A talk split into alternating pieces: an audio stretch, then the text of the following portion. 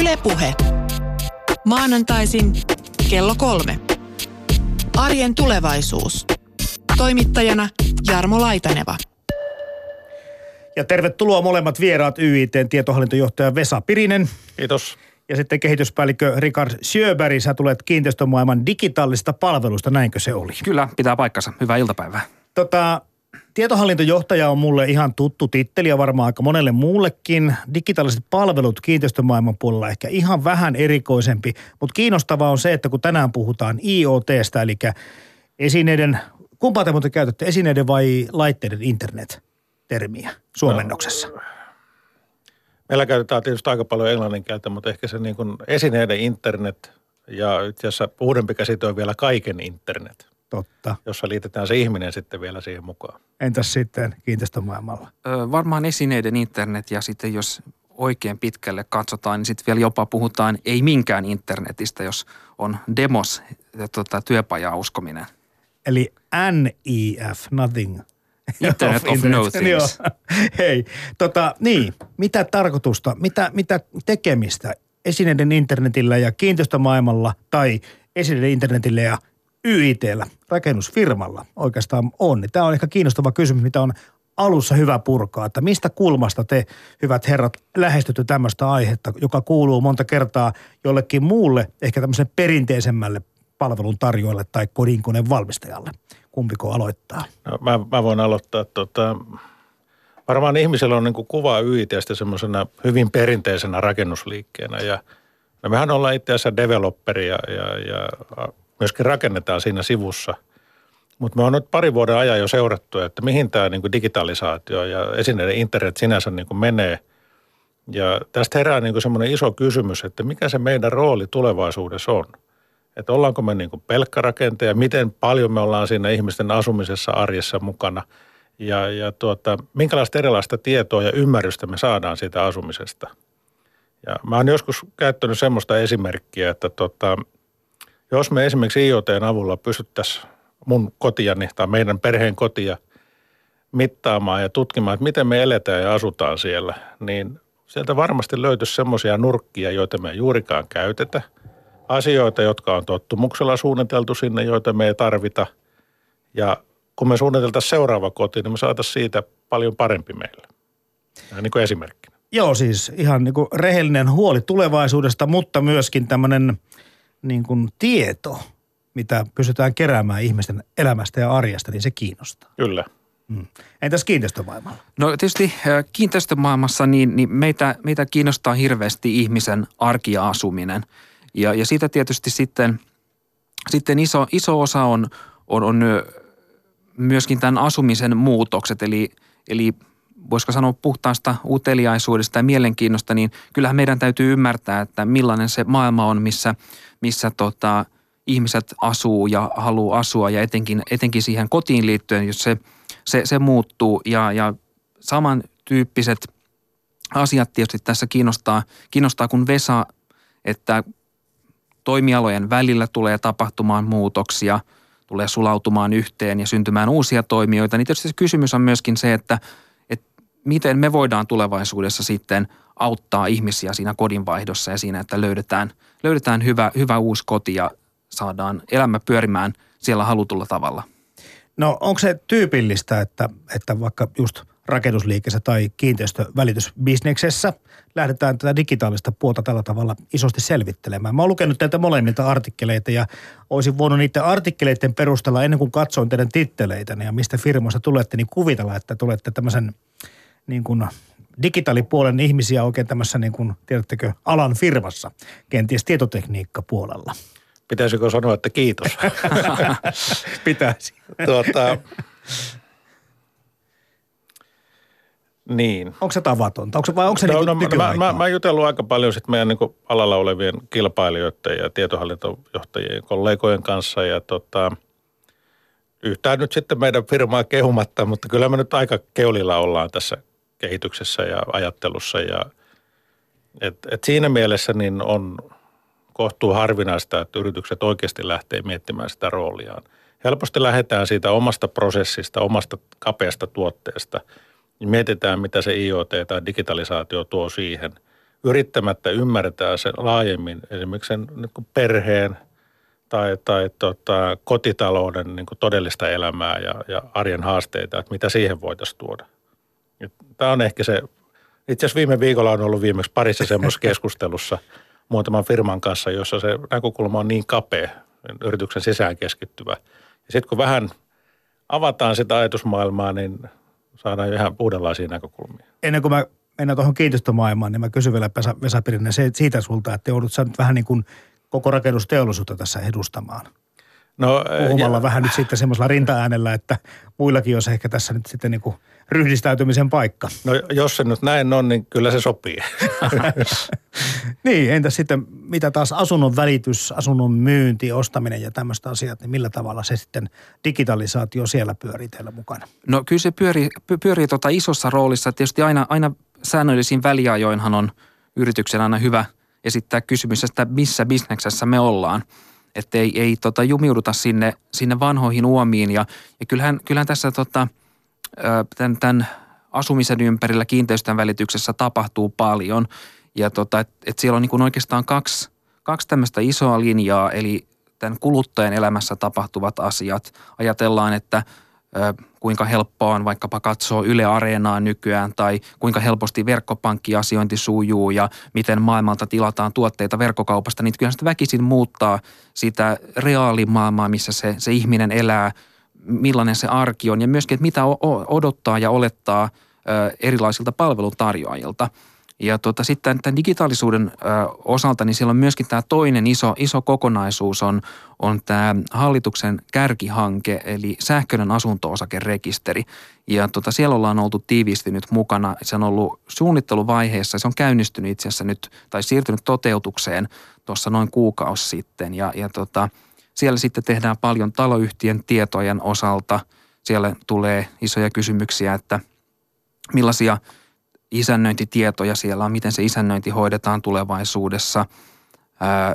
Myöskin, että mitä kaikkea tietoa sillä, sillä ihmisellä voi olla siitä taloyhtiöstä ja, ja, ja sitten sinne on myöskin vuonna 2024 näillä näkymin on tulossa sähköinen ää, asunto-osakekauppa, eli sitten pystyy, pystyy tekemään asuntokauppaa täysin sähköisesti. Niin siis toimialalle on tullut sekä tähän kiinteistövälitysbisnekseen että rakennusteollisuuteen tai rakentamisen puolelle on tullut uusia tekijöitä ja toimintamallit saattaa olla kovastikin muutoksessa. Näettekö te kumpikin, kun puhutaan kohta asuminen palveluna, että, että sekä YIT-tyyppinen että kiinteistömaailman tyyppinen voisi olla se palvelun tarjoaja? Hyvinkin, hyvinkin voisi olla. Ja niin kuin tuossa alkuun sanoin, niin se iso kysymys on se, että mikä se meidän rooli tulevaisuudessa on. Me nähdään jo nyt, että tänne alueelle tulee pankkeja, jotka haluaa tarjota tämmöistä samanlaista asumista palveluna. Ajan kysymys, koska meillä on asumisessa tämmöinen Airbnb-tyyppinen toimija. Se voi tulla täysin yllättäen meidän perinteisen sektorin ulkopuolelta.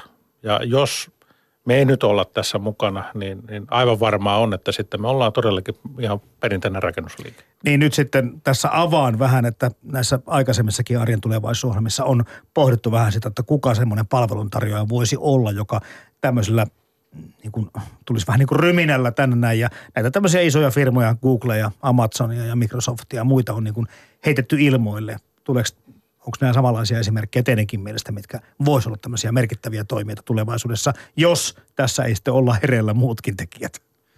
No ky- kyllä ilman muuta ja, ja jos me ajatellaan, että millaisissa, millaisissa bisneksissä Microsoft, Google, Apple, Amazon on Facebook jossakin määrin, niin hehän on, on tietynlaisessa tietobisneksessä, eli he, he tavallaan he tulevat erilaisten osapuolten väliin ja tavallaan yhdistävät näitä ja, ja tavallaan sitten – tietyssä mielessä he luovat monopolin sen tiedon välitykselle näiden, näiden ää, e-, eri tahojen välillä, niin se ei ole lainkaan poissuljettu, etteikö käytännössä mille tahansa toimialalle voisi tulla näitä, näitä isoja toimijoita, koska en, en usko, että Microsoft rupeaa rakentamaan taloja, mutta ehkä heillä voi tulla jotakin palveluita, jolla mennään ihmisten arkeen mukaan ja sitä kautta tavallaan e-, edistetään sitä kodinvaihtoa tai sen uuden asunnon löytämistä. Varmasti, varmasti löytyy paljon, paljon sillä saralla. Mä komppaan tässä siinä mielessä, että, että nimenomaan nämä isot toimijat, Google, Amazon, Apple, niin on, on kaikki jo nyt ihmisen arjessa niin hyvin kiinni ja että, Että väistämättä niillä tulee olla iso rooli. Ja mä väitän, että tämä peli viime kädessä ratkaistaan sillä, että kuka on niin kuin lähimpänä sitä kuluttajan elämää. Nämä isot toimijat on jo nyt ottanut niitä askeleita ja, ja siellä niin kuin putken päässä hämöttää sitten tämmöinen niin virtuaalinen assistentti, joka itse asiassa rupeaa olemaan jo puhelimissa jossain asteessa mukana. Mutta kun se tulee vielä koteihinkin, niin sitten tämä peli on aika lailla ratkaistu niin, että muut joutuu sitten sopeutumaan näihin standardeihin ja toimintamalleihin, mitä Google ja Apple asettaa. Niin, se systeemi ja ainakin suunnitteilla ja standardeita lienee useita, puhutaan niistä myöhemmin, mutta mennään siihen konkretiaan. Tuossa käytinkin jo juototekstinä vähän semmoista, että tästä jääkaapista, joka itse – itseään päivittää ja tilailee sitten ne puuttuvat oluet sinne jääkaappiin automaattisesti kaupasta, niin sitä esimerkkiä on käytetty tavattoman paljon. Olisiko helpompi ja järkevämpi lähteä jostakin tämmöistä olemassa olevasta esimerkistä? Olen lukenut myöskin näistä, että, että samalla tavalla kun mietitään, että mitä se IOT, esineiden internet voi olla, niin meillä on älykellot, meillä on nämä sykemittarit ollut jo todella kauan – ja osa niistä sitten voi olla, että sä et sitä ole kytkenyt nettiin, mutta valtaosa taitaa olla, joka sitten voit katsoa sitten sun sijaintia, sun sykettä, totta kai terveystietoja. Sä voit katsoa kilometrin nopeutta, maaston muodostuksia ja kaikkea muuta. Ja tämä välittyy niin kuin netin kautta tämä kaikki informaatio. Niin on, olisiko tämä älykello kautta sykemittari hyvä esimerkki siitä, että mitä kaikkea, minkä tyyppisiä laitteita voisi tulla, jotka tähän nettiin tulevat liittymään? Mä sanoisin, että osittain kyllä. Että näillähän on niin kuin aika paljon tyypillistä se, että se öö, tieto liikkuu näistä laitteista internettiin tai johonkin pilvipalveluun ja sitten sieltä tulee jonkinnäköistä analyysiä tuloksena. Mutta se ei sinänsä vielä niin kuin ohjaa mitään laitetta. Et jos me puhutaan esineiden, esineiden internetistä, niin siinä on myöskin monesti sitten se ohjausnäkökulma mukana. Että et mitäpä jos esimerkiksi se sykemittari nyt sitten – mittaa, tai tämmöinen terveyttä mittaava ranneke mittaa, että tota, nyt on herra päässyt vähän huonoa kuntoa, että nyt laitetaan se oluthylly lukkoon. ja, ja, tällä tavalla toimisi aktiivisesti, niin sitten me ollaan jo niin kuin lähempänä sitä niin kuin IoT ja älykotia. Et nämä on toki askel siihen suuntaan, mutta ei vielä ihan täysin. Niin nythän nämä hälyttää nämä laitteet vaikka sitä, että ei ole tarpeeksi askelia tai ei ole tarpeeksi ylösnousevista penkistä ja siis seisoman nousemista työpöydän äärestä. Tämmöisiä tämmöistä niin kuin pientä keskustelua siinä pientä on. keskustelua niin, on. Mutta ei ehkä sen enemmän vielä neuvoa, neuvo siinä. Että. Ja se ehkä tietyssä mielessä se sykemittari on ehkä, ehkä niin kuin sitten lopulta niin aika hyvä esimerkki tai, tai, tai vertailukohta tähän esineiden internettiin sellaisina kuin ne on tällä hetkellä. Eli se sykemittari, se, se mittaa yhtä kapeaa asiaa, se kertoo sulle sen, sen kapean asian, sen yhden asian siitä sykkeestä. Ja ehkä niissä esineiden interneteissä on, on myöskin, myöskin nämä, jos me jätetään se jääkaappi pois, niin myöskin tämmöisiä tavallaan yksittäisiä asioita, että siellä saattaa olla kosteusmittari, joka mittaa kosteutta ja se kertoo jotakin, se hälyttää. Siellä voi olla vaikka lämpötilaan, kodin lämpötilaan liittyvä joku mittaus. Siellä voi olla vaikka joku tieto, että mikä vedenkulutus on. Mutta ne on tavallaan tällaisia yksittäisiä pieniä juttuja ja, ja niin kuin tota, tuossa, tuossa tota, E- ennen tätä keskusteltiinkin, niin tavallaan se siirtää sen, sen älyn oikeastaan sille kuluttajalle. Eli sinä katsot, että okei, että vedenkulutus on noussut, asunnon lämpötila on, on laskenut, että voisikohan meillä olla vaikkapa vesijohtovuoto, joka vuotaa kylmää vettä asuntoon. Eli, eli tavallaan ne, ne ei missään kohtaa yhdisty ja sitten sieltä ei tule vielä sitä älyä. Eli siinä mielessä se, se tota, sykemittari on tosi hyvä esimerkki. Joo, niin siis se, että informaatio liikkuu, niin, niin se ei oikeastaan ole tämä määrite, vaan se, että se pitäisi niin kuin myöskin tehdä ratkaisuehdotuksia tai korjata itse itsensä. Miel- mielellään näin ja, ja, ja tota, se älykkyys saisi olla siinä mukana. Et monesti me puhutaan niin kuin IoTsta ja älykodeista ilman, että niissä oikeastaan on mitään muuta älykkyyttä kuin se asukas, joka reagoi sitten niihin signaaleihin. Ylepuhe. Arjen tulevaisuus.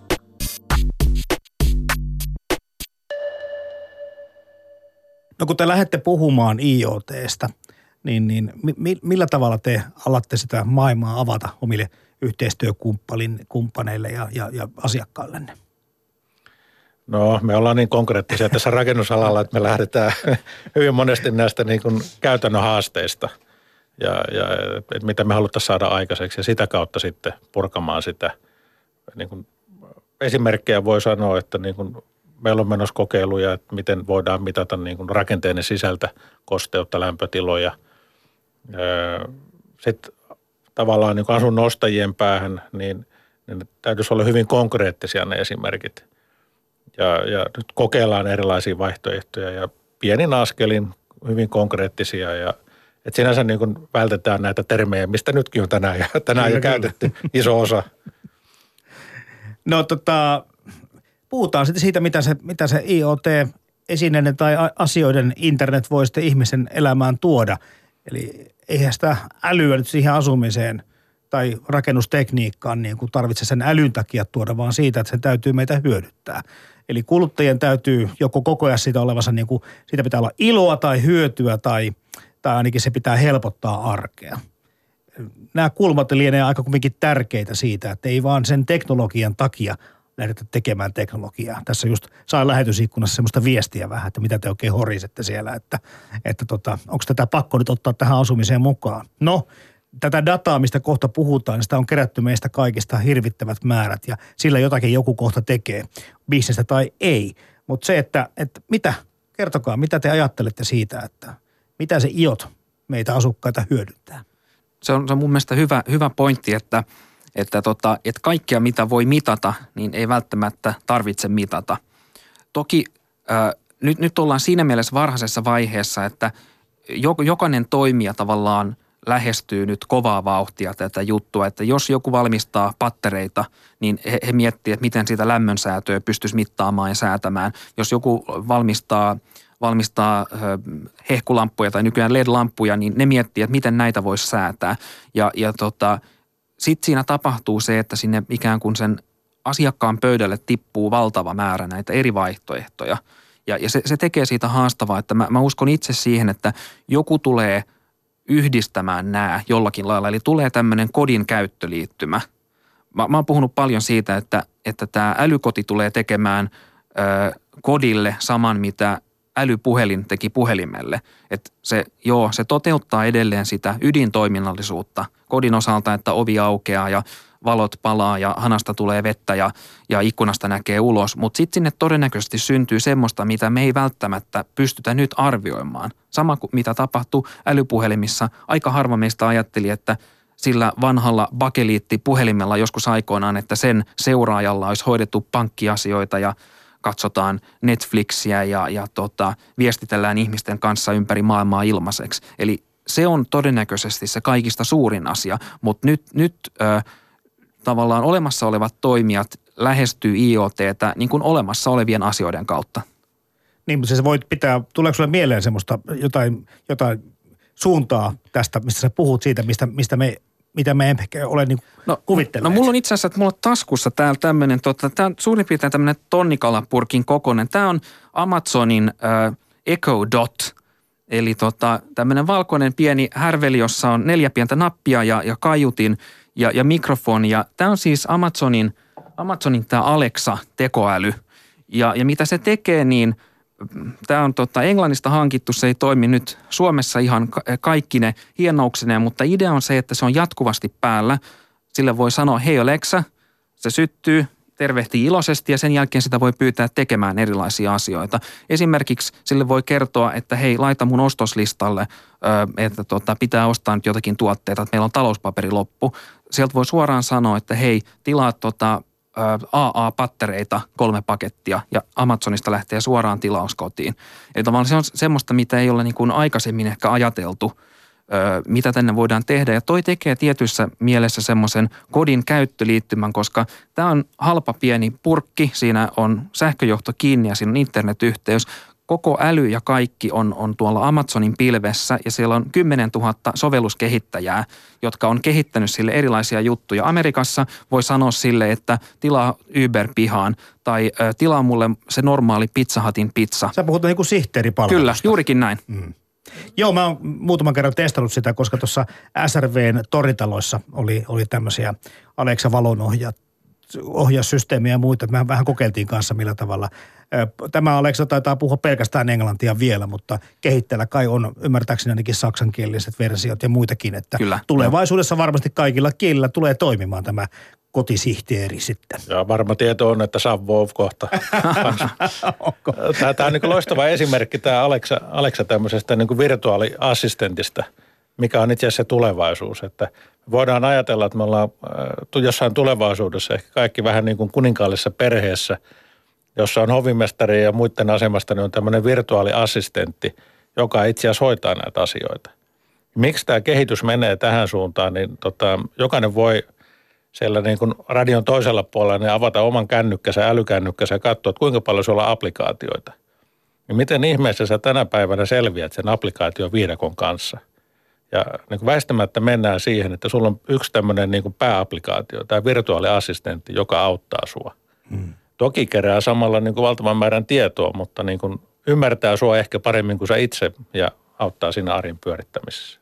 No jos tuohon mennään tuohon Richard Söberi, mitä kerrot tuohon esimerkkiin siitä, että on sitten AA-perustet loppu ja Amazonista lähdetään tilaamaan, niin sä voit sanoa tuolle assistentille, että, että tilataan pattereita, niin, niin, niin mikä sen sitten sen eron tekee siihen, että sä tilaat sen sitten netistä jostakin muusta nettikaupasta? No siinä on oikeastaan, tämä on ehkä se, se Amazonin hienous ja, ja osa heidän maailmanvallotusta on, on, on sitten se, että he, he, heidän ideaan on oikeastaan ää, – häivyttää ostaminen taustalle. Et kun on maksamisessa se tavallaan se rahan siirtyminen on ja häivytetty, kun sulla on luottokortti sisällä jossain, niin se, sä et tavallaan koskaan ajattele, että nyt mä maksoin. Niin heidän idea on häivyttää kokonaan se, se ostotransaktio sieltä. Eli heillä on tämmöinen assistentti, mutta myöskin siinä, että jos on esimerkiksi AA-patterit loppu, niin Amazonilta voi ostaa tämmöisiä pieniä, ne näyttää tämmöiseltä ö, tämmöisen ovikellon soittonapilta. Pieniä tämmöisiä nappeja neljällä taalalla ja niitä voi liimailla sitten kotonaan ympäri kodinhoitohuonetta ja keittiöä ja muuta ja ne on niin kuin tavallaan yksi nappi per jokainen tuote. Ja sitten sä painat sitä nappia, kun sulla on esimerkiksi ne AA-paristot loppu. Sä painat siitä ja sen takia Amazon kehittää valtavia liiketoimintamalleja siitä, että miten voidaan toimittaa nopeasti. Eli se voi olla, että siellä kopteri pörrää jo ikkunan takana muutaman minuutin päästä siitä, kun sä oot painanut sitä nappia. Eli käytännössä se, se tehdään niin helpoksi, että sä et koskaan mene verkkoon. Ja sitten se, mikä tulee vielä noihin kaikkiin assistentteihin, ö, tota, on, on se, että sieltä tulee valtava vastuu ja valta sille assistentille. Ö, amerikkalainen professori Scott Galloway on, on, on itse asiassa tutkinut hänen tiiminsä kanssa tuon Amazonin – Aleksan toimintaa ja nimenomaan näiden paristojen osalta. Jos sä pyydät ää, tota Aleksaa ostamaan paristopaketin, niin se tilaa Amazonin omaa merkkiä. Se ei tilaa Amazonin eniten myytyä tai Amazonin eniten tähtiä saanutta tai Amazonin halvinta, vaan se ottaa Amazonin oman merkin. Eli tavallaan kun se häivytetään se ostotransaktio sinne, niin sitten ei tiedetä, että mikä tavallaan se, se toinen motiivi siellä taustalla sillä toimijalla on – Mä hyvin, voin, hyvin kiinnostavaa. Joo, jatka mä, mä voisin sanoa yhden, yhden semmoisen esimerkin, mikä, mikä niin kuin mua itteni esimerkiksi kiinnostaisi, että, että, että oletetaan, että jos mulla on niin robotti-imuri kotona siivoamassa ja sitten sen imurin sensorit havaitsee, että nyt tämä matto on hirveän likainen. Ja, ja tota, laittaa tiedon siitä tälle mun virtuaaliassistentille, olkoon se nyt Alexa tai, tai mikä hyvänsä. Ja että nyt täällä on matto likainen ja tälle pitäisi tehdä jotain. Ja sitten tämä virtuaaliassistentti itse asiassa katsoo, kilpailuttaa, hakee, että missä on lähimattopesulla. Tuolla on muuten hyvä tarjous ja kysyy multa vaikka viestillä, että sopiiko, että tuota, hoidetaan tämä maton putsaus. Mä vastaan kyllä. Tämä assistentti laittaa tiedon tänne mattopesulla, että täällä olisi matto, tämmöinen matto, että tuutteko hakemaan, että minä aukosen nämä sähkölukot, että pääsette sinne sisälle. Ja samalla katsoo, että sieltä ei mitään muuta sitten oikeasti lähde kuin se matto sinne pesuun – ja sitten se matto myöskin palautetaan sitten puhtaana sinne taloon takaisin. Tämmöinen käytännön esimerkki olisi hyvä, että se tavallaan auttaa siinä arjessa ihan konkreettisesti. Edelleenkin puhutaan siitä, että olisi henkilökohtainen avustaja tai, tai sihteeri niin fyysisestikin paikalla, koska tämmöistä asioista on silloin aikanaan niin kuin huolehdittu. Kyllä. Hmm. Hyvin, hyvin jut, tota, tuleeko tämä nyt tämä kaupankäynti tässä ja tämmöinen niin kuluttajan asema tulee heti tässä niin esimerkissä nousee esille. Ja toinen asia, mitä tuossa sitten Vesa kerroit, niin on, on tämä kodin mitta, mittarointi siinä, että kaikki tämmöiset kosteus kautta lämpötila kautta, kenties myöskin häkä kautta, mitä muitakin tämmöisiä radonkaasuja voi asunto sitten sisältää. Tämmöinen mittaustieto ja sitten tämmöinen niin kuin palvelu, ostostieto, nämä on nyt tämmöisiä selkeitä esimerkkejä mun mielestä. Mutta tulee jotakin muita semmoisia asioita tai toimialoja lisää. Me ollaan nyt puhuttu näistä tämmöisistä, jotta joskus kuulee mainittavan näistä tämmöisistä, että kaikki muutkin laitteet, kodin koneet menisivät verkkoon – onko se sitten ihan yhtä niin kuin, tai onko sitä yhtä paljon hyötyä meille, koska onhan meillä nyt jo automaattipesukoneet ja ei se Alexa kuitenkaan sitä pyykkiä työnnä sinne pesukoneen sisälle tai sitä laiteta kuivumaan sitä. Ainakaan vielä. Niin. Niin siis nimenomaan, että tota, en muista, että olisi, mulla olisi koskaan esimerkiksi käynyt silleen, kun on pyykkiä saanut luvan pestä, että on laittanut koneeseen ja unohtanut painaa sen käyntiin. Et, et, se ei ole tavallaan se juttu vaan ehkä enemmänkin se, että kun lähtökohtaisesti nyt aika moni ja melkein kaikki näistä laitteista, mitä meillä on kotona, niin pystyttäisiin kytkemään internettiin. Niin tavallaan mikä on se niin kuin niin, yhteisvaikutus kannattaa. siinä. Mm. Yksittäisten laitteiden, niin no voi rehellisesti sanoa, että ei, ei mua esimerkiksi kiinnosta se, että pesukone on kytketty internettiin ja mä voin niin seurata, että siellä se nyt pesee pyykkiä.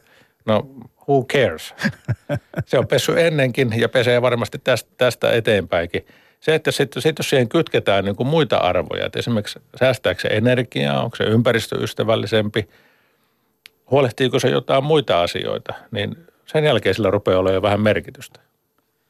Mutta jos, mm. jos vaan tämä, niin tämä ihan perinteinen juttu korvataan sillä kaukosäädiajattelulla, niin ei. Sieltä tulee just näitä sitten tavallaan, mikä on se, se iso juttu on se, että kun se avaa uusia liiketoimintamalleja, että ajatellaan sitten esimerkiksi jotakin mm, pesukoneen valmistajaa, niin – jos se tieto kulkeutuukin heille ja he tietää, että kuinka paljon peset ja ö, millaisilla ohjelmilla ja kuinka monta kertaa viikossa, niin tavallaan herää ehkä se kysymys, että minkä takia sä omistat sen, sen pesukoneen.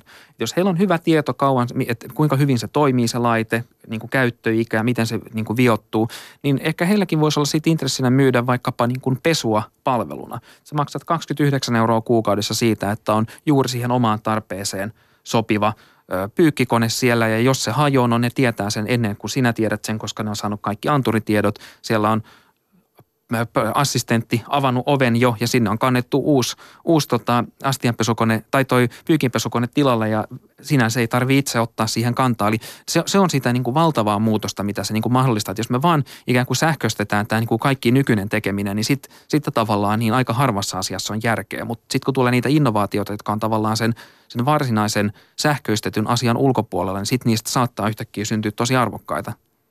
Niin, taas palataan siihen palveluistumiseen, eli, eli kaikki voi muuttua se, että myöskin tämä omistaminen, siis ei puhuta pelkästään tuotteita ja tavarat omistamista, myöskin asunto, oman asunnon omistamista tai vuokraamisesta. Eli tämä voi muuttua hyvinkin paljon semmoiseen suuntaan, mitä taas ei vielä ainakaan ihmiset ehkä ole kovin paljon niin kuin osanneet kelata.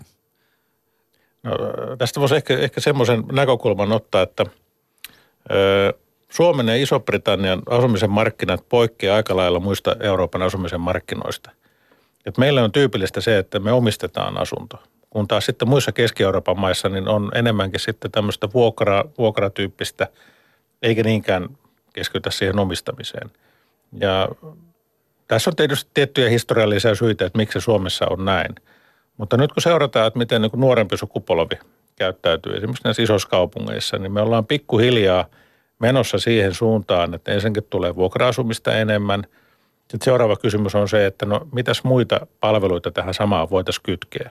Että voisiko tässä olla nyt esimerkiksi näitä niin pyykkipalveluita, autopalveluita, tavallaan siihen elämiseen liittyvä kokonaisuus, jolloin puhutaankin sitten niin vähän isommasta asiasta. Ja silloin siihen liittyy niin monenlaisia muita toimijoita.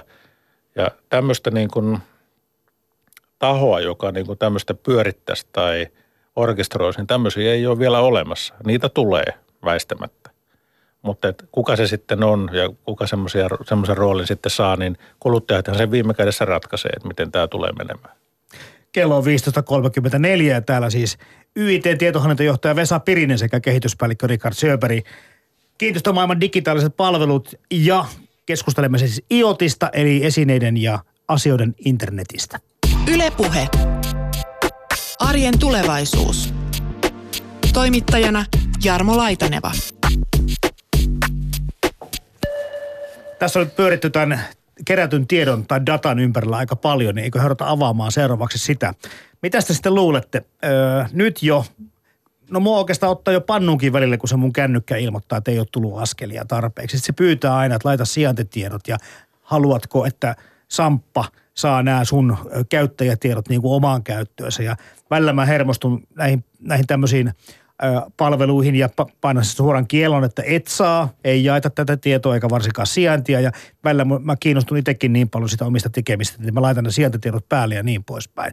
Okei, Samsung, nyt tällä kertaa firma tuli mainittua, tietää aika paljon meikäläisen ö, askelmääristä ja, ja siitä, että minäpä, millä hetkillä kelloaikana mä oon kovin aktiivinen ja minä taas aikana käytän sitten aikani kenties lukemiseen tai löhöilyyn tai nukkumiseen. Kenen tämä tieto on? Tämä on eri, erittäin hyvä kysymys. Jos mä katson sitä yksilön näkökulmasta, niin, niin totta kai mä haluaisin, että se olisi mun se tieto ja, ja mulla olisi vaikutusvalta. Tietty rajaan asti onkin, mutta mä sanoisin, että tämä peli on kuulkaa menetetty. nämä Samsung ja Apple ja nämä muut isot toimijat, niin hyväksymällä nämä käyttöehdot, niin me annetaan niille lupa – kerätä tätä tietoa ja käyttää sitä hyvin moninaisiin tarkoituksiin. Jokainen voi sitten mielessään pohtia, että kuinka moni oikeasti on jaksanut lukea ne käyttöehdot läpi. No ei. Ja, ja niin, niinpä. ja, ja mihin kaikkeen sä annat luvan siinä. Ja sitten lainsäädäntö tulee taas niin kuin aika raskaasti perässä ja lainsäädäntö ei ota vielä niin oikeasti kantaa. Että ei ole tämmöistä käsitettä olemassa kuin my data, ainakaan juridisesti. Ja sitten jos se joku päivä tulisi – niin miten me sitten pakitetaan tavallaan takaisinpäin siihen lainmukaiseen tilanteeseen, että sä omistat oikeasti sen sun oman datan, kun sitä on jo vuosien ajan kerätty ja jaettu ympäri pilveä. Ehkä se menisi niin, että tästä päivästä alkaen omistat nämä tiedot, mutta ne kaikki aikaisemmat tiedot on jo Ehkä menetetty. Näin. En tiedä. Se on, tietysti, mitään? se on tietysti vaikeaa sitten, jos me ajatellaan, että miten nämä, miten nämä niin kuin tavallaan kaikki tämmöiset isot toimijat, että yleensä lasken – laskee niin kuin viisi isoa toimijaa, Microsoftin, Googlen, Applen, Amazon ja Facebookin. Valtaosa niin kuin ihmisten tiedoista, jotka löytyy missään sähköisessä muodossa, on näiden edellä, edellä mainitun viiden, viiden yhtiön servereillä hyrrää. Niin se on tietysti vaikeaa sitten, jos ajatellaan, että, että mitä, mitä kaikkia palveluita he tuottaa, niin siinähän on vastavuoroisesti, vastavuoroisesti sen, sen datan antamista vastaan, niin, niin sitten saanut luvan käyttää vaikkapa ilmaista – Gmail-sähköpostia ja, ja saa käyttää Facebookin Messenger-sovellusta ja voi katsoa YouTubesta kissavideoita maksutta. Mutta sitten se kysymys herää, että jos, jos mä sanoisin, että hei, että, että itse asiassa, että mä, mä omistan tämän mun datan, mä en anna mitään, niin me ollaan ehkä vähän samantyyppisessä tilanteessa, missä ollaan tämän adblockingin kanssa verkossa. Eli kun ihmiset on, on, on ajatellut, että hei, mä en halua nähdä näitä mainoksia. Ja tota, asennetaan semmoinen – pieni kilke sinne nettiselaimeen, joka sitten poistaa siinä, siinä tota, käyttäjän ruudulta ne kaikki mainokset, niin aika monet mm, tota, mediafirmathan on herännyt siihen, että, että siinä menee se mainostuotto, että eihän se näin mennyt, jos sä saat lukea ilmaiseksi jotain ja et, et katso niitä mainoksia, niin sehän on niin kuin vähän, vähän niin kuin rikot sitä niin kuin herrasmies-sopimusta, mitä siinä on, niin sittenhän siinä on syntynyt tätä adblockingin blokkaamista. Että jos sä laitat sen, sen tuota adblockerin päälle ja meet jonkun ison mediatalon sivulle, niin sä kertoo, että hei, että sulla on blokkaus päällä, että sä et saa tulla tänne. Että vähän se sama maailma tulee varmaan sitten tulemaan myöskin tänne, tota, tänne tänne niin kuin äly, älykotiin ja kaikkeen muuhun, että varmastikin sieltä se lainsäädäntö tulee perässä. Ja tota, siitähän hyvä esimerkki on tämä right to be forgotten, eli, eli oikeus unohtua, että sut, sä voit pyytää, että sun esimerkiksi historiatiedot verkosta deletoidaan. Niin, niin tavallaan, että sä voit varmaan päättää, että okei, että mä haluan asua älykodissa, mutta mä en anna mitään dataa ulos, mutta se on varmaan vähän sama kuin, että käyttäisi älypuhelinta niin, että siinä ei ole virta päällä. Erittäin hyvä kommentti. Nimenomaan tästä on kyse, että tämä on vaihtokauppa. Että sä annat tietoa itsestäsi ja saat jotain palveluita vastineeksi. Mutta sitten on, sit on olemassa tietysti mahdollisuus mennä vielä pidemmälle, eli tavallaan se kaikki data, mistä, mitä susta saadaan irti, niin mä väitän, että sä pystyt tulevaisuudessa myymään sitä, kaupallistamaan sitä. Meillä on nyt jo ollut, tai itse asiassa Jenkeissä on ollut tehty yliopistossa tämmöisiä kokeiluja, että opiskelijat saa asua ilmaiseksi opiskelija-asunnossa, kunhan se kaikki data, mikä siitä asumisesta syntyy, niin saadaan käyttöön. Ja käsittääkseni sinne oli aika monen tunku. Että ihmiset kuitenkin tavallaan ei, ei niinkään ajattele, että ollaan vähän niin kuin Big Brother talossa ja unohdetaan ne kamerat ja muut ja sitten kuitenkin annetaan sitä tietoa. Mutta kun, miten tämä poikkeaa toisaalta siitä, että kun mietitään vaikka kiinteistömaailmaa tai YIT, niin kyllähän tässä on niin vuosikymmenien aikana kertynyt jo monenlaista tietoa jo valmiiksikin, ihan ilman mitään digitalisaatiotakin asumisesta tai ihmisten ostoskäyttäytymisestä. Eli ainahan kerättyä dataa on käytetty liiketoiminnan niin kuin kehittämiseen kautta palvelujen parantamiseen ja palvelemiseen. Et, et periaatteessa tässä niin kuin vähän puhutaan samoista asioista, mutta nyt ehkä mennäänkö tässä niin kuin henkilökohtaisuuksiin tai henkilökohtaisemman tiedon puolelle? Niin se on varmaan siitä datan laadusta, että jos se on semmoista transaktiotyyppistä dataa, että sinä olet kolme vuotta sitten ostanut tämänlaisen asunnon tältä ja tältä alueelta, niin se, se ei ehkä ole niin, niin henkilökohtaista sitten, kun verrataan siihen, että esimerkiksi saadaan, saadaan jostakin asumisen niin tota, käyttäytymisessä jotakin tarkkaa dataa. Siitä on hyvä esimerkki Amerikasta, mä en muista mikä, mikä, mikä tota, vähittäiskauppaketju oli kyseessä, mutta sieltä lähti nuorelle naiselle onnittelut siitä, että hän on raskaana ja hän ei siis tiennyt sitä itse, vaan pelkästään niin kuin kuittidatan pohjalta niin pystyttiin ennustamaan, että kun ihminen käyttäytyy ruokakaupassa, ostaa tämmöisiä tämmöisiä tavaroita. Eli mielihalujen mukaan ehkä vähän meni Kyllä, sitten. niin, niin pystyy, pystyy ennustamaan, niin, niin vähän, vähän sama asia tulee myöskin sitten näissä, näissä niin kuin, ää, kaikessa, missä mitataan hyvin tar- tarkasti paljon dataa ihmisestä, hänen niin kuin tekemisistään ja, ja käyttäytymisestä, koska sieltä saattaa syntyä, syntyä niin kuin jonkun ison datan analyysin kautta niin kuin sensitiivisiä löydöksiä. Esimerkiksi joku ö, erinäköisiä suuntautumisia oli sitten poliittista tai, tai muuta. Niin, mitä sitten? Joo, se on kyllä kiinnostava juttu. Saako sen tiedon, ö, jos se menee sitten ihmisen tai kuluttajan hyödyksi ja eduksi, niin se tuntuu ihan loogiselta, että totta kai sitä tietoa voidaan hyväksi käyttää. Mutta sitten tuo eettinen kysymys siinä, että entäs tulee paljastaneeksi jotakin sellaista, mitä et itsekään tiedä. Entäs se paljastuu siitä todellakin, että olet vakavasti sairaus, voit kuolla kuukauden kuluttua. Nämä tiedot paljastaa jo se sulle, niin onko eettisesti oikea kertoa se kuluttajalle tai asukkaalle? Ja pitäisikö kertoa? Niin. niin. Erittäin vaikea kysymys. Mutta se, että kodissa pysytään periaatteessa keräämään monenlaista tietoa, nyt puhutaan osto, ostoskäyttäytymistä, mutta jos tämmöinenkin taas Skifi-elokuva Island, missä kaveri menee aamupissalle ja se ilmoittaa sinulle sitten todellakin, että nyt on liikaa valkuaista virtsassa, että tota, jätetään aamupekonit tänä aamuna väliin.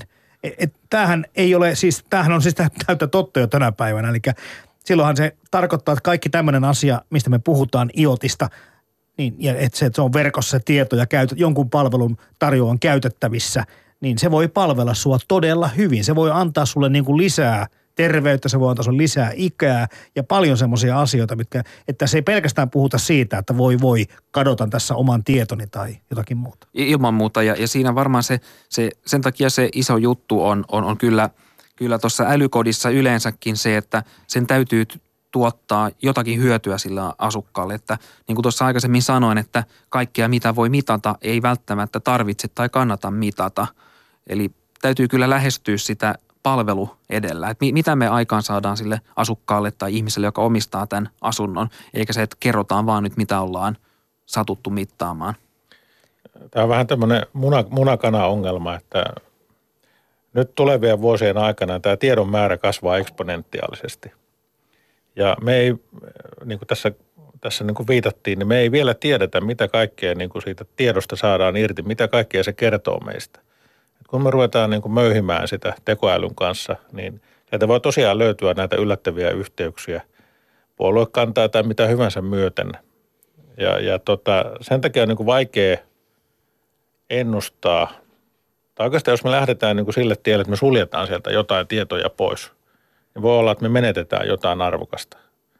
Ja kun, kun se lopputulos on, on vähän niin kuin arvotus, että mit, mitä me itse asiassa saadaan siitä. Ja myöskin nämä palvelut, mitkä on itse asiassa niitä palveluita, mitkä loppupelissä niin kuin herättää sen kiinnostuksen tätä tekoälyä kohtaan, taikka sitten niin kuin älykoteja kohtaan, niin sekin on vähän arvotus. Tätä voidaan ehkä verrata sähkön tuloa kotitalouksiin 30-40-luvuilla. Ensin alku oli se sähkölamppu No päästiin kynttilästä ja päreestä eroon, se oli niin kuin iso juttu, mutta sitten pikkuhiljaa rupesi tulemaan niitä kodinkoneita, joista oikeastaan tuli se isompi hyöty. Tietysti sama, voidaan ajatella, että sama tapahtuu nyt paljon nopeammin, paljon isommassa mittakaavassa. Öö, tota, mikäs, mitkä, minkälaiset tiedot kiinnostaisi vaikka YITtä, jos puhutaan siitä rakentamisesta ja asumisesta ja, ja tulevaisuudesta? Mitkä ne semmoiset asiat, ydinkohdat voisi olla? No ydinkohdat on tietysti, että miten ihmiset oikeasti asuu näissä asunnoissa. Se on yksi. Siitä voisi sanoa semmoisen esimerkin, että Chilette teki muun muassa tämmöisen haastattelututkimuksen miehille, että kun ajatte partaa Chilleten vehkeellä, niin kuinka monta kertaa vedätte tai kuinka monta liikettä teette. Keskimääräinen vastaus oli 40, mutta sitten kun sitä tutkittiin kameroiden avulla, niin todellinen määrä oli, oli yli 100. Eli tavallaan normaali ihminen ei pysty niin kuin kun kysytään, niin ei pysty kertomaan tarkasti, että mitä me itse asiassa tein, mitä juuri tapahtui. Niin tämän takia niin kuin tämän mittaaminen olisi tärkeää, että me pystyttäisiin suunnittelemaan parempia koteja. Sitten edelleenkin niin kuin sen perheen ja kotitalouden ihmisten niin kuin parempi ymmärtäminen, että, että mitä voisi olla ne tulevaisuuden jutut, minkälaisia palveluita ihmiset tarvitsee. Että tässä ollaan ihan samanlaisen dilemman edessä, että haastattelu ei sitä kerro, kokeilemalla me saadaan se irti – ja tarkkailemalla, että, että oliko tämä hyvä juttu vai ei. Sitä ei voi kaivata tai on huono kaivata, mistä ei oikein tiedä. Nimenomaan. Mm. No entäs kiinteistömaailmalla? No varmaan rehellinen vastaus tietyssä mielessä on se, että emme tiedä, mutta emme tiedä vielä. Eli paljon tulee muuttumaan ja siinä muutoksen, muutoksessa ja kehityksessä pitää olla mukana. Varmaan jos pitäisi arvata, niin äh, tämmöisiä ehkä voisi sanoa vaikkapa jotain asumisen profiileja. Että jos, jos ne asukkaat – ikään kuin omistaa omat datansa, niin esimerkiksi miten voitaisiin auttaa heitä löytämään joku ö, seuraava niin kuin hyvä, parempi asunto, mitä ne etsii. Et nyt se menee sille, pitää vähän kysyä ja itse asiassa se asiakas joutuu itse tuolla menemään, katsoo netistä ja juoksee katsomassa asuntoja, niin tavallaan, että miten, miten pystyttäisiin auttamaan sitä asiakasta löytämään paremmin Esimerkiksi että kone pystyisi kertomaan, että hei, että te asutte nyt ahtaasti tässä, että teidän – tulotiedoilla ja miten te asutte tuossa asunnossa ja millaiset autojutut teillä on ja kaikkea muuta ja missä työpaikat sijaitsee, niin hei, tässä on nyt kone kertoo, että tässä olisi kolme hyvää vaihtoehtoa. Näyttääkö nämä hyviltä? Tähän liittyy semmoinen mielenkiintoinen asia kuin digitaalinen kaksonen, jota me ollaan tässä pikkuhiljaa ruvettu tutkimaan. Ja, tota se, ja digitaalinen kaksonen tarkoittaa esimerkiksi kodissa sitä, että, että sulla on kodista tämmöinen kolmiulotteinen kuva – ja äh, sitten kun siihen liitetään tätä sensoreita ja muuta, niin se rikastuu koko ajan se koti tällä tiedolla. Ja äh, sitten mä oon joskus heittänyt, että voisiko minusta olla tämmöinen digitaalinen kaksonen.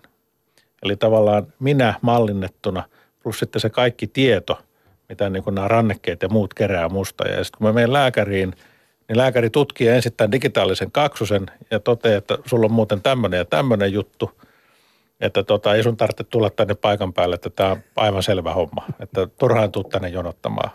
Että apteekin kautta kiitos.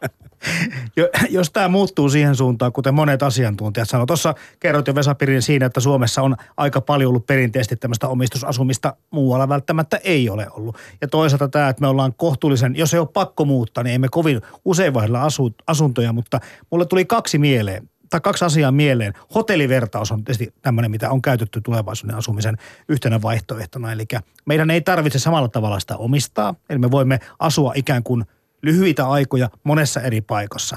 Ja tästä datasta mulle tulee ihan samalla tavalla, tiedättekö se mieleen, se virtakortti.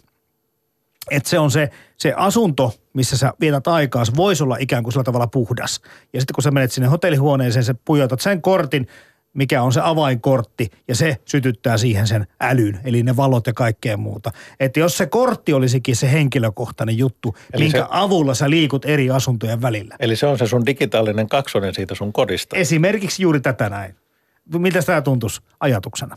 Joo, eihän toi, toi kuulostaa kyllä niin kuin hyvältä ja, ja se on totta, että kyllä tuolla, kyllä tuolla niin kuin tapahtuu muutosta siinä asumisessa. Toki täytyy muistaa se, että, että vaikka tämmöistä jotain vuokran kaltaista Airbnb-tyyppistä asumista tulee, niin joku silti edelleen omistaa ne asunnot.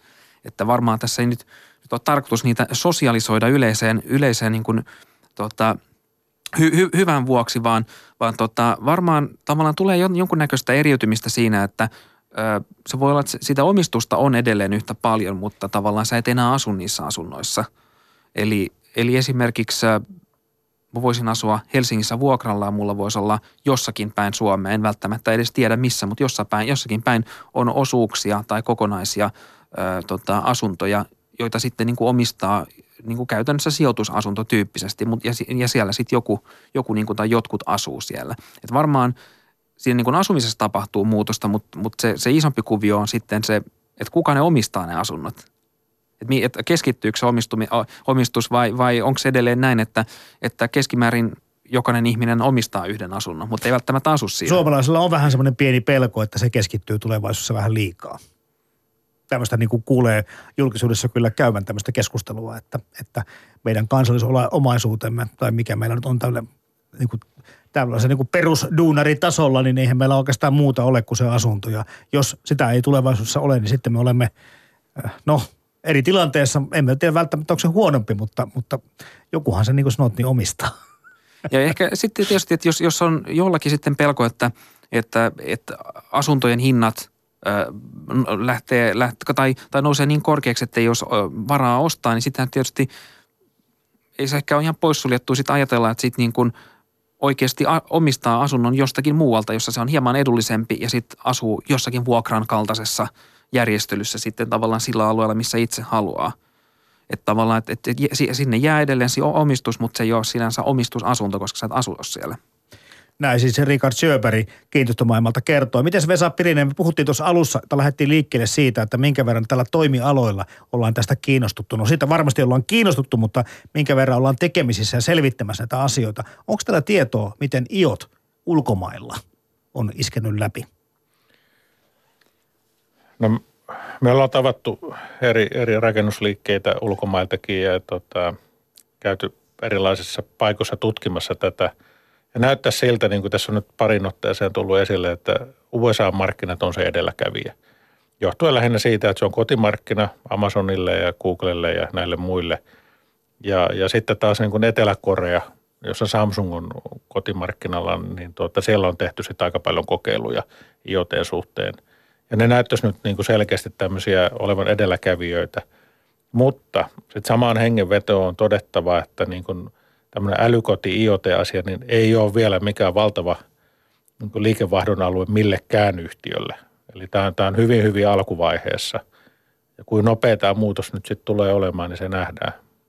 No minkäs verran ulkomailla tai tulee vertailtua tai keskusteltua kilpailijoiden kanssa tai yhteistyökumppaneiden kanssa? No kyllä tietysti niin kuin, sanotaan, että ehkä niin kuin kiinteistön välittäjistä niin ehkä yllättävän harva on herännyt, herännyt siihen, että siellä ehkä niin kuin se, se fokus, fokus on ehkä enemmän siinä, että, että ehkä vähän, vähän sama kuin täälläkin, että pyritään ymmärtämään, nähdään, että siellä on niin kuin – sillä omalla toimialalla tai sen, niin kuin johon se oma toimiala liittyy, niin on valtava muutosvoima päällä. Ja, ja tiedetään, että jotain tulee tapahtumaan, mutta ei oikein pystytä sanomaan mitä. Niin, niin se, se niin kuin tavallaan, se on, se on enemmänkin, se, se taso on ehkä enemmänkin siitä, että kuinka aktiivinen seuraaja on. Se on, se on tota, se on tota niin, tämä, jos niin kuin sitten taas niin kuin Suomessa, niin – aika, aika niin kuin tota vähän oman käsitykseni mukaan sitten täällä, täällä näitä asioita olisi sitten niin kuin muiden, muiden niin kuin toimesta mietitty. Mm. Jos mennään semmoisiin henkilökohtaisiin asioihin vielä tässä. Mä jään miettimään, mulla on siis kolme tämmöistä kouluikäistä lasta ja aika paljon tuota joudun ratissa istumaan niin kuin työpäivän jälkeen, koska sitä kuljettamista tällä seudulla sitten riittää. Ja, ja tämmöinen niin kuin ihan pikkuinen innovaatio keksitty ilman mitään sen kummempaa – juttu on joku WhatsApp-ryhmä, missä pystyy vanhemmat keskenään jakamaan niitä ajovuoroja, että yksi kerää sitten ne lapset vuorotellen, että ei tarvitse, kun, ei tarvitse joka päivä olla ajamassa, kun mullakin on, olisiko lapsilla 12 menoa per viikko. Öö, näin, näin, että sitä ihan niin kuin ei riitä oma aika muutenkaan, mutta jos se saa niin kuin tätä, tämän ryhmän avulla sopistettua vaikka kahteen tai kolmeen käyntiin per viikko. Se tuntuu älyttömän hyvältä. Nämä on pieniä asioita, mutta mitä te ajattelette siinä te, teidän omassa arjessa? Mitä te haluaisitte muuttaa liittyen nyt siihen digitalisaatioon tai tähän älyteknologian tulemiseen ja asumiseen?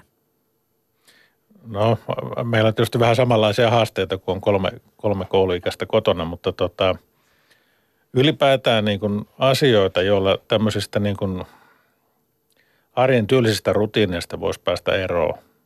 Siivoaminen, miten nämä kuljetukset saa järjestymään. Tavallaan niin vapautus enemmän aikaa ehkä siihen niin yhdessäoloon, ehkä johonkin niin harrastuksiin. Et ei se ole niin ollenkaan tavatonta tietysti, että kun elää ruuhkavuosia, niin ei, ei jää aikaa edes niihin omiin harrastuksiin. Että No ei. Aika menee autoratissa, taikka sitten odottaa, odottaessa jossain. Että et tavallaan niin kuin, kun semmoisen niin rutiinitehtäviä, niin helppoja tai perusasioita saisi jotenkin automatisoitua. Taikka sitten jonkun älykkyyden siihen esimerkiksi kilpailuttamaan sähkösopimusta tai muuta. Taikka jos mennään lomamatkalle, niin hoitamaan sen, sen sijaan, että mun täytyy niin kuin itse viettää aikaa. Kun en usko, että mikään tekoäly vielä tällä hetkellä sitä pystyy fiksusti tekemään, niin itse viettämään aikaa netissä ja hakemaan sitä fiksuinta vaihtoehtoa. Mulla meni tänä aamuna puolisen tuntia, kun yksi renkaasta oli alkanut hi- pikkuhiljaa tyhjentyä ja sitten piti tota laittaa, että missä on niin kuin Vantaata lähin rengaspaikkauspiste. Niitä ei muuten ollutkaan kovin paljon. Sitten piti mennä ihan rengasliikkeeseen, koska ihan huoltoasemat ja muut tämmöisiä hommia teekään. Ja joutui vähän niin kuin kartottamaan. Puoli tuntia meni siihenkin niin kuin aikaa vaan selvittää se tieto, että mihin mun kannattaa nyt ajaa aamulla semmoiseen paikkaan, jossa on aikaa ja se on auki. Miten jos se rengas olisi itse ilmoittanut johonkin tuota huoltopisteeseen, että nyt, nyt mulla on muuten reikät jossain, että mä tyhjennän täällä pikkuhiljaa, että tuokaapa aamuksi uusi rengas tänne paikan päälle. Jotain tällaista. Entäs Rikan? No, ne on varmaan just vähän tavallaan tämmöinen englanniksi käsite kuin idle time, eli tämä niin joutilaana oloaika, niin sen kustannus on aika kova. Eli se tarkoittaa vähän tuossa sun kaltaisessa tilanteessa niin, niin tätä, että ei ehkä ihminen, ei, et, et, et säkään olisi varmaan kaivannut sitä halvinta renkaanvaihto niin kuin juttu, että jos olisi ollut viisi euroa halvempi, että sä olisit mennyt niin kuin ajanut Riihimäelle, niin et olisi varmaan No ajanut en. sinne. Ei, niin, vaan, vaan tavallaan just, ja, ja myöskin näitä, jos joku järjestää lomamatkat ja nää, niin ei, ei se tarvi olla se halvin. Että siitä on varmasti niin kuin ihmiset aika valmiita maksamaan, jos, jos tavallaan pystyisi joku vaan hoitaisi näitä asioita, tavallaan saisi sun sitä joutilasta aikaa pois, koska se aika on niin vähän. Sitä niin kuin vapaa-aikaa on vähän, jos on lapsia, niin se vie paljon niin kuin aikaa, niin se vapauttaisi sitä vapaa-aikaa sinne tekemään niin kuin tuottavampaa työtä. Ja, ja varmaan semmoista työnjakoa, että nyt ollaan nähty just näitä äh, siivous palveluita käytetään aika paljon ja nyt jos ta- talous lähtee vielä niin kuin nopeammin kasvamaan, niin varmaan vielä enemmän niitäkin käytetään. Niin tavallaan ehkä tietysti mielessä me palataan sinne niin kuin jonnekin niin kuin 50-60-luvun Suomeen tietyssä mielessä, että kaikki ei omista kaikkea, mutta se on itse asiassa ihan fine. Ja sitten että on tämmöistä niin kuin työnjakoa, tämmöistä niin kuin eri, eri, eri tasoisia asioita, että se on, ihan ok, että sulla käy joku tekemässä jotakin töitä. Sun ei tarvi itse osata ruuvata kaikkia lamppuja kattoon. Että jos sun vapaa-aika on kallista, niin miksei siellä voi päivän aikana joku tyyppi käydä hoitamassa niitä. Mutta että joku orkestroi tota niin kuin tavallaan sun puolesta ja ehkä se perinteinen sihteerin työ, sitä ei, niin kuin, sitä ei tule enää olemaan. Ja nostan tässä samalla tota, käsiini taskusta aikaisemmin nostamani Amazonin tota, Echo Dotin, niin tavallaan ehkä tämmöisestä voisi löytyä se vastaus. Että kun se kertoo sulle aamulla, että sulla on niin renkaat rikki ja lapset pitää hakea, niin sä vaan sanot sille, että hoida. Kyllä. Tai sitten, mikä kanssa vie aika paljon aikaa arjessa, on se ruokakaupassa käynti ja se ruuan tekeminen. Totta kai se tulee tehtyä, mutta on monta kertaa aikamoista sovittamista sitä aikataulua, että kuka käy kaupassa ja milloin sen kerkee sen ruuan tehdä. Ei oikein kestä niin kuin moraali einesruokia pelkästään tarjota. Niin me pääs- päästään tähän, mitä alussa mainitsin, niin tähän tämmöiseen... Älyjääkaappiin. Äh, äh, ei, ei, kunin, kuninkaalliseen, kuninkaalliseen palveluun. Eli on tavallaan se teknologia auttaa. Joo. Se, se, se mikä varmaan on sitten niin kuin, ju, just noissa on, on, on haastavaa Suomessa. Nyt on, on muutamia mun lähi City Marketti on aloittanut tämmöisen tota, ruoan, ruoan kotiin toimituksen, mutta se on, se on vähän karu se konsepti, että jos mä aamulla, kun mä oon herännyt, teen tilauksen, niin se tulee illalla silleen, että niin kuin kunhan en ole mennyt vielä nukkumaan, eli yhdeksään mennessä. Että tavallaan nämä, ne, se kustannusrakenne on sitten vaikea ja haastava Suomessa. Että jos me verrataan tuohon Amazoniin, että heillä on suurin piirtein idea se, että kun, kun kun tota, joku sanoisi Suomessa ääneen, että hei, et vitsi, että meillä on talouspaperi loppu, niin oikeasti toi Amazonin laite kuulee sen ja sen jälkeen niin sulla pörrää, pörrää toi tota, kopteri ikkunan ulkopuolella ja sä ojannat käden ulos sieltä ja, ja sieltä otat niin kuin uuden paketin niin kuin talouspaperia ja tavallaan siinä on mennyt kuin muutamia minuutteja. Niin tavallaan, että sinne täytyy saada sitä fyysistä maailmaa. Se on varmaan se iso juttu, että vaikka on näitä digitaalisia asioita, niin sitten on hirveän paljon asioita, jotka niin kuin tavallaan tulevat tulevaisuudessakin olemaan edelleen fyysisiä asioita. Kaikki ei voi sähköistää, sitä talouspaperia ei voi sähköistää. Se, jon- se, se on Virtuaalinen jostakin talouspaperi. Niin, kyllä. Ja, ja perheenjäseniä, thanks God, ei, myös, ei voi virtualisoida. Paitsi ne kaksoset, virtuaalikaksoset. Ne, kyllä joo. Joo, terapiapalvelut varmasti on virtuaalitodellisuudessa tule, tulevaisuudessa. Hei, kiitoksia YIT tietohallintojohtaja Vesa Pirinen ja kehityspäällikkö Richard Söperi kiinteistömaailmalta digitaalista palveluista. Ylepuhe. Maanantaisin kello kolme. Arjen tulevaisuus. Toimittajana Jarmo Laitaneva.